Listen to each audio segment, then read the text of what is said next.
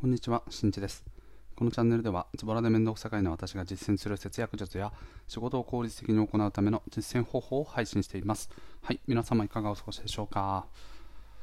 ということでね、ゴールデンウィーク真っ只中ということですが、皆様いかがお過ごしでしょうかね。はい。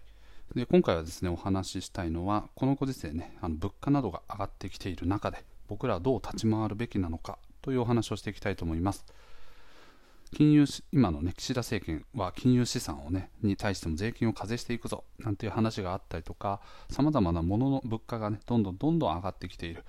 ということで、ね、あの各家庭に対してのこう家計を、ね、より逼迫させていくという状況が目に見えている中でより意識していかないといけないことは何なのかをちょっと具体的に、ね、お話ししていければなと思っております。本題の前にまず告知です。現在僕は文章で具体的な節約方法を紹介しています。ラフな節約ブログで検索していただけるとヒットしますので、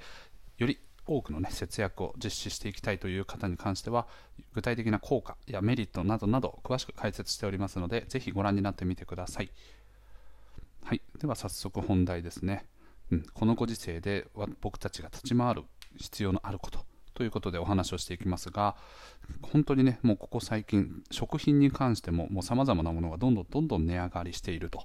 でかつですね、日本はね、あの物の物価が上がっていくんだけれども、給料がなかなか上がらないということで、非常に有名な国でございます。そんな中ですね、我々はどう立ち回っていくかについてなんですけど、やはりですね、前提としては、節約という言葉を今回は、えっと、お金に関して使いますが、基本的にはね、支出、無駄な支出を抑えていくこと、これこそがま節約という言葉のね、あの定義として置いておきますが、正直ですね、これからの人生っていうのはおそらくこの今の政治経済の状況から見るに節約のみでは生きていくことがかなり難しいということをね事前にお伝えしておきます。じゃあそのために我々は何をしていかないといけないのかというとやはり収入を増やしていく考え方を持つ必要があります。そしてですね幸いにもその時代の流れに沿ってなのかわからないんですけど昔に比べると個人で稼ぐということが比較的容易になってきているというのがねあの昨今のこのご時世というふうにね僕は捉えております。なぜそう思うのかというと本当にさまざまなサービスが出てきた。そしてですね、ウェブ上で見ていても、やはりあの副業というキーワードに対しても、さまざまな、ね、方法っていうものが掲げられております。もちろんそれぞれ稼ぎやすいとか、あとは知識を持っていなくても稼げるよとか、そういうものもあれば、とより具体的に自分が何気なくやっていることが専門性にこう富んでいたスキルになっていたりとか、稼ぎ方というのが本当に多様化してきました。例えばね、物販と呼ばれているようにメルカリってものをね、売ったりとか、転売をしたりとか、何かを仕入れてそれを売ったりとか、そんなこともね、できるようになりました。これはもう自分自身で楽天の店舗出したりとか、あとアマゾン出したりとか、そういったものもね、あの容易にできるようになってきました。これ多分副業の一個の代表例という感じですね。特に専門的な知識がなくても、と比較的、まあ、人気があるであろうものを仕入れて、とそれを売っていくみたいな。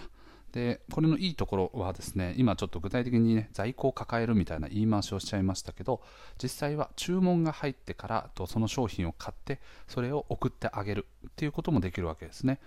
なので無駄な在庫を抱えなくて済むというリスというですねリスク回避にもつながってくるのでこれから何か違うことで稼ぎたいと思っている方はこれも方法の一つかなと思ってます。そしてその他にはですね、僕自身が実施しているようなブログであったりとか、あとはボイシーとかね、あのスタンド FM といったようなこう国内発祥のあの音声メディアとか、そういったものもですね、今現在有料コンテンツを販売したりとか、あと会員、メンバー登録みたいなのをすると、有料会員化させていくことができたりとか、あとクラウドファンディングでね、こう融資を集ったりとか、コミュニティを作ったりとか、オンラインサロンを自分で作ってそこに仲間を集めたりとか、本当に様々なことができるようになってきたんですよね。もうね、あのもう国国というかね、もういろんなこういうサービスを作っている人たちが、きっとですね、まあ、個人のこの発信ををより強くしていく、そして今現在のね、その本業としているような収入以外の違うところからのこう収入をより作りやすいサービスというものをね、あのどんどんどんどん発案して今に至るのではないかなと思っております。なので、本業一本がダメということではなく、本業をよりこうね、スキルアップしていくということも考えていくべきだと思うんですけど、基本にあることとしては、やはりですね、収入を増やしていくという考え方をしっかり持つ必要があるということですね。うん。なので支出をどんなに抑えていく例えばですね我が家でやっているような電力会社見直しをしたりとかガス会社見直ししたりとかあのインターネットのね光回線の会社を変えてキャッシュバックを多くもらったりとかそういうことをすることによって特に固定費回りですね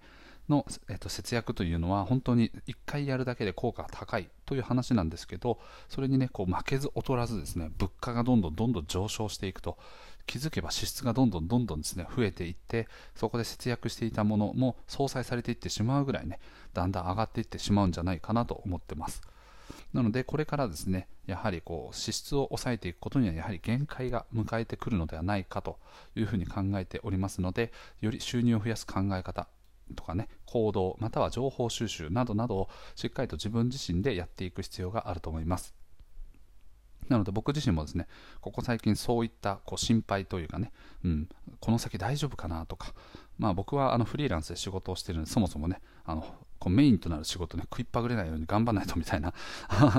考え方はもちろん根底根底にはあるんですけどより効率的にまたですね自分自身のスタイルに合ったお金の稼ぎ方っていうのはどういうことなのかというのを今一度ね考えながらと前こうね突き進んでいきたいなというふうに思っておりますので皆さんもですね今現在副業をやってないよという方はですね過去にあの、ね、こういう副業をやっていくといいよみたいな配信とかもねさせていただいているので過去回をぜひですねご覧になってご覧ご覧になるじゃないですねご視聴いただければ、はい、あのどういったものをやっていくべきかそして知識がないよと不安だよと思っている方でもまず始められることがありますよというお話をしておりますのでぜひ興味のある方はね振り返ってご覧あのご視聴ください。はい 何回間違えんねんって感じですね。はい。という感じでですね、まあ、このご時世どう生き抜いていくのかという話、ちょっと短くなりましたが、やはり支出を抑える節約だけでは限界が来る。それはもう目に見えています。で投資をやっているから安心だということではなく投資に対しても今後税金がかかる可能性が見えてきているのでとそういうことであればそもそも収入のベースを上げていくことを意識していくといいんじゃないかなというふうに思います。ということでね、今回の配信は以上となります。最後まで聞いてくれてありがとう。また聞いてね。バイバイ。